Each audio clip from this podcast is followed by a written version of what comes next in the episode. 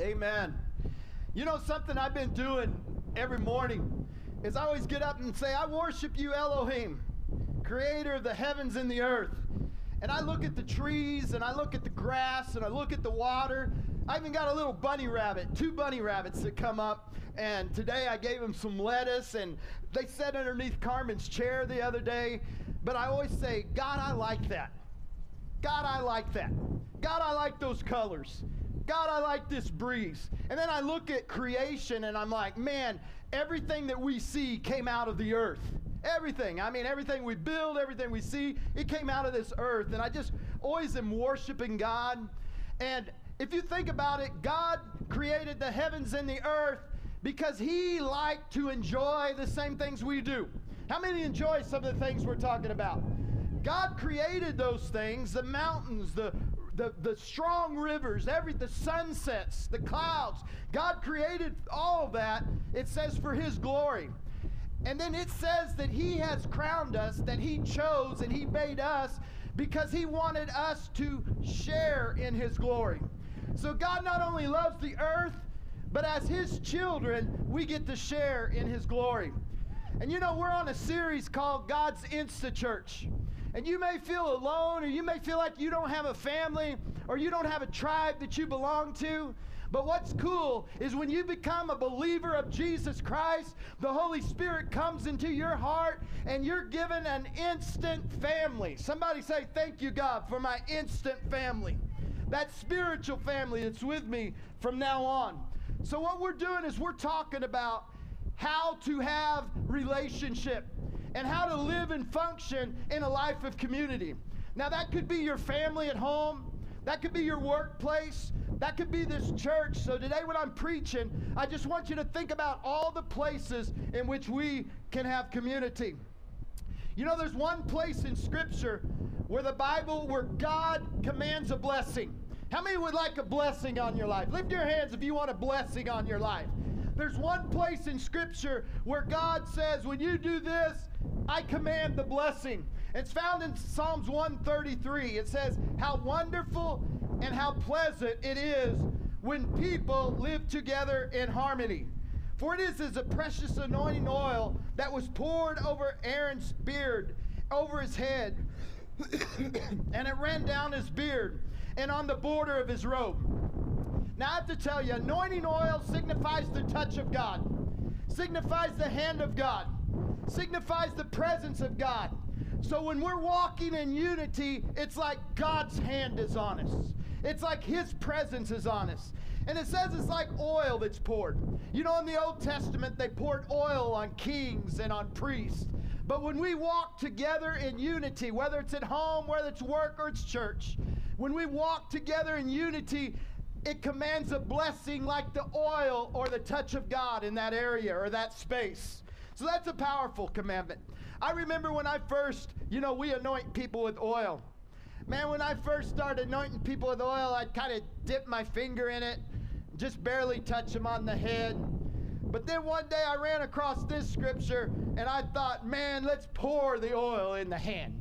Pour the oil in the hand, slap it on a head, to where oil would run off people's chins and off their fingertips. No, I didn't really do that. Actually, I did add to the oil a little bit. Somebody out there say amen. You know what else I had? Oh, I'm, my wife always says you're like a fifth grader. You know, something else, I anointing people's hair. I can't help it, but in the 80s, we had the big hair. And man, I had, I love taking anointing oil when a lady, especially, would come up with perfect hair. I would like to like put a whole bunch of oil and just go splat, and her hair would stick straight up, and it would be like a wall, and she'd walk around with a square hair on her head. But I want to tell you, she was anointed and touched by God. I'm just kidding you. But the anointing is like that. It also says the anointing is like the water that melts off the mountain and come and brings refreshing water. How many need some refreshing water in a relationship? How many need a refreshing water in your family or your marriage? Unity is the key to where God commands the blessing. Anybody out there say amen? I'm going to give you four four practical ways that we form or make community and how we make harmony. One, if you have your, your notes, you can look at Church on the Rock online Huntley on your app and you can go down and hit notes. But one, the first thing to do is we need to start focusing on what we have in common, not our differences. You can even do that in a marriage. We need to focus on what do we have in com- what do we have in common? What do we have in together that we do together? We, what do we have in common and not focus on our differences? The Bible says let us definitely aim. I mean, you got to definitely aim and you got to eagerly pursue. Everybody say eagerly pursue. You have to eagerly pursue what makes for harmony and the mutual development of one another. So that's something we have to eagerly pursue and go after. As believers, think about this. We have one Lord, we have one baptism, we have one hope, one faith, one love. We share the same salvation, we share the same life, and thank God we share the same future. Amen. These factors are far more important than any differences that we could enumerate on. Anybody out there say amen? We need to focus and think on our likenesses, not on our differences. We must remember it's God that gave us different personalities, backgrounds, opinions, preferences, ideas, so we should not only enjoy these differences, we should enjoy these differences and not only tolerate them. Somebody say amen. How many like a field of different flowers? Amen. Let's let's embrace differences and not just tolerate them. You know the Bible says God wants I want to think about this. God wants unity, not uniformity. Sometimes for unity's sake, you have to let some things go. Let those things go that divides us. Sometimes we'll have to do what's best for the whole. Everybody say whole. We want to do what's best for the whole and not what's best for ourselves. The Bible says in 1 Corinthians 10 24, it says, Don't think only on your good. Come on, think about that. God's saying this. Don't think only on your good. Think of other Christians. That's what the word says. Think of other Christians. Think of other people and think about what's best for them. Can we get out of me and get into we? Can we get out of self absorbed and get Christ absorbed and people absorbed? God is wanting this. You know, we see a picture of individualism versus collectivism in the Last Supper. You know, the la- at the Last Supper, the disciples were elbowing each other. They were like wanting to be close to Jesus. I want to make a place for my ministry, my future, my dreams, my name. I want things to go my way. And Jesus was like, Man, what's up with you guys? Whoever wants to be the greatest in the kingdom needs to become the less. But Jesus knew that they were going to have it worked out on the day of Pentecost.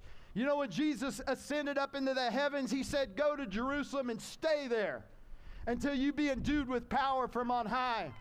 They stayed there 120 days and they practiced unity. They practiced oneness. And all of a sudden, God commanded the blessing and the power of the Holy Spirit come and filled that place. Unity comes. The blessing comes when people walk together in unity. And notice this. notice this. At the Last Supper, the uh, disciples were elbowed each other. They hadn't worked it out yet. But at the day of Pentecost, the Bible says that Peter stood. And it says that the 11 stood with him. I'm telling you, just a few days earlier and a few, few weeks earlier, these people were all about themselves. But when they got in the place where the presence of God was, and they got their self off me and got into we, the power of the Holy Ghost was commanded on that place, uh, and they were filled with the Spirit. And when Peter stood up, the eleven stood with him. That's collectivism. That's what God's want, wanting for us. Number two is we need to be realistic in our expectations. Turn to your neighbor. If you're watching online, turn to someone beside them, beside you and say, I need to be realistic in my expectations. Come on, say it to someone. I need to be real Brian, I need to be realistic in my expectations. Amen. Think about this. Think about this. Once we discover what God, listen closely, once we discover what God intends real fellowship to be, it's easy to become discouraged with the gap between the ideal versus the real. Did you get that? I want to say it again. Once we discover what God wants unity to be, what fellowship to be, it's easy to get discouraged because of the big gap between the ideal and the real. You know, even in beginning in marriage, if you're out there and you're beginning in marriage or you're newlyweds or you're in the first two or three years of marriage, in the beginning, you're just learning how to cohabitate. But you're learning things about your mate that sure didn't come up when you were dating. At the beginning, we're learning each other. We're learning to cohabitate. We're learning to be together. And at that time, there has to be a lot of grace, a lot of give on both sides as we're forming our new life together. You know, it's tough for two separate things to become one. But in relationship, God takes separate people, individuality, not uniformity, individuality, and He puts them together and He molds something that's one. And He depicts this in the Trinity Father, Son, and Holy Spirit. They are all absolute in their places, absolute in their function, absolute in what they do but yet they're one in mind, body, soul, and spirit. They're one together doing it. So these two shall be one. So in growing up, we're talking about being realistic in your expectations. We're talking about what do you do? How do you live in the gap between the ideal and what the real is? You know, we talked about starting off in marriage. Well, how about growing or adapting with the change? You know, I think about the things that Carmen liked when we got married or pretended to like. Me. Maybe it was pretended to like. I think about the things that Carmen liked when we was get when we got married, but then there might be kind of irritating to her now. Kind of like we used to burp and belch and really get a kick out of that as 18 year olds. But like last night when I was, I mean, I had a good one last night.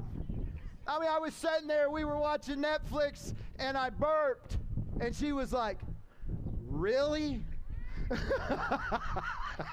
so, uh, you know, things change. At first, when we got married, Carmen, Carmen made the mashed potatoes and the pork chops and we'd go out and shoot a squirrel and skin it and eat squirrel and the more butter and the more oil and all that. She was like, Look at my man. Boy, he's got a healthy appetite. I got a strong man It's a healthy eater. Now, when I sat down to eat a piece of pizza, she's like, Are you going to eat all that? Are you going to eat all that? Do you know how many carbs that has? You're going to be sorry tomorrow. Come on. And, and uh, I, I got to tell you something, guys. She's making me eat cauliflower crust pizza now. No, that's not woo. That is not woo. That is not woo. God, for shame, for shame, for shame on you people. That's not woo. I want the thick stuff with oil and cheese in it. Okay? What about old friends? For you millennials, For you millennials, when you first date, you're like gaming together. Oh, let's do some gaming together. Let's get online and do some gaming together. And you're like all into that. But once you get married, or once you get deeper, husband, you're sitting there and you're gaming And the wife's like, Don't you even see the trash is full? Don't you even see the work that needs done around the house? So, living in the gap, how do you live between the ideal and the real? Because how many say the real is a lot different than the ideal? Okay? That's why we got to be realistic in our expectations. Here's something else you got to throw in that changes the landscape. How many's had some challenges in life? How many say some of your best relationships have had the greatest challenges? Let me see your hands. Who has says, man, some of the deepest people, some of the deepest relationships I have, there's been a lot of hurt. There's been a lot of pain. There's been a lot of having to work through some stuff. Okay? So, in living in the gap, first we learn to, but then after we learn to, relationships are changing. How many know we're all changing? That's what I was trying to get. We're all changing. How do we live with the change? We got to grow in the change. We got to adapt in the change. You might want to write this down. Longing for the ideal while criticizing the real is evidence of immaturity. Longing for the ideal while criticizing the real is an evidence of immaturity. On the other hand, don't settle, settling for the real without striving for what's ideal, that's complacency. So we got immaturity and complacency, we got a balance here. Maturity is being able to live, adapt, and change and function within the tension. You know, in our mind, we have the ideal, but it's not your real yet. We have to understand that people are going to disappoint us, let us down, hurt us, but that's no excuse to quit fellowshipping with them or to, or to break out of relationship. The Bible says be patient with each other. Make allowances for, uh, for each other. Be patient. Make some allowances for each other's fault because of your love. You know, so many people become disillusioned in relationship. And I, am telling you, there's, it's understandable. It's the understandable reasons why people get discouraged. You know, the list gets long. You get discouraged in relationship. Man, there's conflict, there's hurt, hypocrisy, or neglect, or pain, or pettiness, or misunderstanding, or betrayal. But instead of being shocked and surprised, we need to remember that relationships of may, are made up of imperfect people. And that includes me. And that includes you. We need to realize, you know, people go to church and they think, oh, they act so surprised that somebody bit their head off at church. Or they act so surprised that somebody was unkind at church. Really? It's going to happen at church. Your wife, your husband that loves you. Don't be surprised if there's hard words or bad day. Don't be disillusioned. We're, we have, we're imperfect people. Sometimes we have to admit we hurt each other. You know, sometimes we hurt each other intentionally you know, if we're honest, sometimes we hurt each other intentionally, but sometimes it's unintentionally. And I want you to give a lot of grace, a lot of grace to each other. Freely we receive, freely give. The Bible says, if, as much as it possible, live that depends on you. Let's live peaceably with one another. Anybody out there say amen? Praise the Lord. The Bible teaches us I want you to really hear this right now. Here's what's going to give you the power. You know, the Bible says that God gives you both the desire and the power to do what pleases Him. So we're talking about living in this gap between the ideal and the real and not having false, uh, imperfect expectations on each other, unrealistic expectations. We're talking about that. Well, let me give you something. I want you to really listen to this. Let me give you something that will help you be able to live in the gap. Okay? How do I live in my relationships with my wife or friend or church member or somebody at work? How do I live? The real is this. This is what it really is, and it sucks sometimes. This is what it really, this is the real. But I really want to strive for the ideal. How do I get to that? How do I, what do I do? This right here hit me so hard. The Bible teaches until I reach perfection, he covers me.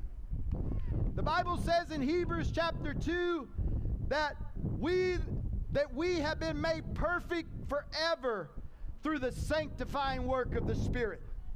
While we're being perfected, God covers us and sanctifies us. Now listen to this scripture. Philippians 3:12. Listen to this. I don't mean to say that I've already achieved the ideal. Everybody say, hey, I, will have to say, I haven't achieved the ideal. We haven't reached, re- achieved the ideal in our marriage. We haven't, I haven't re- achieved the ideal in a partnership or relationship. I haven't achieved the ideal yet. That's Paul said here. I don't mean to say that I've achieved this yet, or that I've already reached perfection or idealism. But this one thing I do is I press, I want you to hear this out of NLT. I press to possess that perfection. I can't say I'm there, but I'm pressing to get there. Anybody out there? I can't say I'm there, but I'm pressing to get there. I can't say my marriage is there, but we're pressing to get there. I can't say my relationships are there, but we're pressing to get there. That's what it's saying. but I press on to preach that perfection. Look at this. For which Christ Jesus first possessed me. Revelation came to me on that like two weeks ago. And I started thinking, man, Christ, you possess me. Think about that. How many want to be possessed by Christ? Come on, put your hands up out there. I want to be possessed by Christ. Whenever you become a Christian, we have to realize that Christ embraced, He possessed us. Listen, what in knowing that, knowing that Christ possessed me, I am striving to possess that perfection. So there's a rest in the morning when I say, I worship you, Jehovah, Tsidkenu. For you are my righteousness. Because Christ has possessed me, I am righteous even when I'm doing unrighteous things. He possesses me. And then I go in and I say, Lord, I worship you, Jehovah Makedesh. And Jehovah Makedesh means the Lord who sanctifies. And I say, Lord, because Jesus, because you possessed me, as I'm possessing righteousness and holiness, I thank you that you possess me first and that I am that now. And then I go into peace and I go into that. But the point is, until while I'm striving to reach that ideal, Christ's mercy, Christ's grace, Christ's goodness, Christ's kindness, Christ's self control. He puts all that down and he looks at me through eyes of love. Are you all out there today? I'm saying this if Jesus does it for you, you need to do it for others. Christ possessed you while you're working it out. Let us embrace each other and possess each other with strong arms of love while we're working some things out. Anybody out there? So when you get torqued in a relationship, or you get torqued with your spouse, or you say, I'm at wit's end, I am done with this situation. I want you to pause and think that Jesus Christ possessed you and he never runs out on you and his love covers and his mercy and goodness endures and that which he gives us we need to give it to others. Anybody out there say amen? That's the key. I want to read you something. Dietrich Bonhoeffer a german pastor who was martyred for resisting nazis he wrote a classic book on fellowship and he entitled it Life Together. Listen to this. Listen closely to this. I almost wanted to write it down. Listen closely. Don't pay attention to the cameraman. Listen closely on this. Listen to this. In his book, he suggests this. Focus. Delusionment, delusionment in relationship is a good thing. Say what? What? Delusionment in a relationship is a good thing because it destroys our false expectations of perfection. The sooner we, go, we give up this illusion that a relationship must be perfect and in order and just like this and just like that, the sooner that we're going to quit pretending and start admitting that we're all imperfect people and we need to give grace and receive grace. And then he said this this is the beginning of real community. Are y'all there? So, the first thing, the first thing is we need to celebrate what we have in common, not our differences. The second thing is we need to be don't not be unrealistic in our expectations. And we need to practice that message that we that I was putting there. Here's the third thing is we must choose to encourage rather than criticize. I never seen people nitpick. Sometimes you see people nitpicking in a marriage and you're like, pick, pick, pick, pick, pick. You know, the Bible, Paul said, man, if we keep picking and biting and devouring each other, we're all going to be consumed. In relationship, we can't pick. I mean, who gives you the right?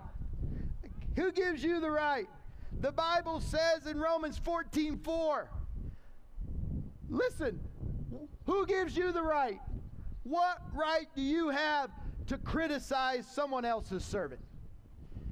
Who do you think you are to pick, pick, pick, pick, pick? What plane do you think you're walking on? What air do you think you're breathing? What society do you think you're living in? It's kind of the attitude in this scripture. It's like, what right do you have? Husband, what right do you have to nitpick your wife? Spouse, what right do you have? What right do you have, Church on the Rock, to look down our noses about people that are walking out their faith differently than you do? What right do you have to look at what people wear or look at what people do? Who are you who are you? God says in His Word, Who are you to judge my servants? We are all the children and the servants of God. And when we knit and pick each other, God says in His Word, What right do you have to do this? What right do you have to? Who do you think you are to judge the church, the leadership, your boss, your cohort, your cohorts? And you know what? You may think you have it together and everybody else knows you don't. And that's the sorry thing. It's sometimes the most obnoxious or the most undone. Anybody out there say, oh, me? Come on. When we criticize what other believers do, are doing in faith, and they're living for God from sincere conviction and pure heart and the very best that they know how, how to do, then you, my friend, are interfering with God's business. God's business. Whenever I judge, whenever I criticize others, whenever I look down my nose, four things happen instantly.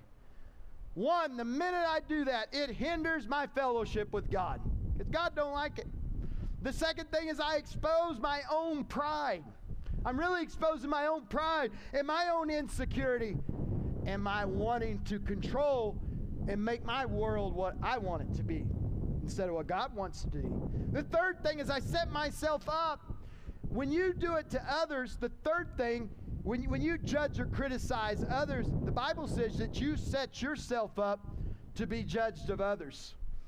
Hey guys, listen to me. Did you know that there is a spiritual law? How many believe in gravity?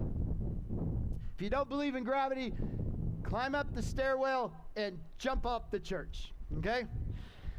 But if you believe in gravity, that is a law of nature. How many believe in gravity?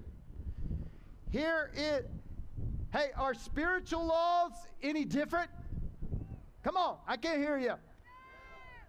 Why do we believe more in gravity than we believe in spiritual laws? I want to ask you again are spiritual laws any different than natural laws? I would even say they're greater. Spiritual law says this what you sow is what you reap. If you sow gossip, people that talk to you about others are going to talk about you to others. If you gossip, people are going to gossip about you. If you're critical, people are going to be critical on you. If you're controlling, you're going to be co- tried to be controlled. If you're mean and nasty, people are going to be mean and nasty to you. But let's flip that. If you sow love, what are you going to reap? Come on, if you sow love, what are you going to reap? If you sow, sow joy, what are you going to reap? If you sow peace, what are you going to reap? If you sow patience, what are you going to reap? How many want to start reaping something else? Can I hear you say amen? That's the word of God. So, one, it hinders my fellowship. I expose my own pride. I set myself up to be judged by others. And I'm harming myself, my partner, and my friends. Hey,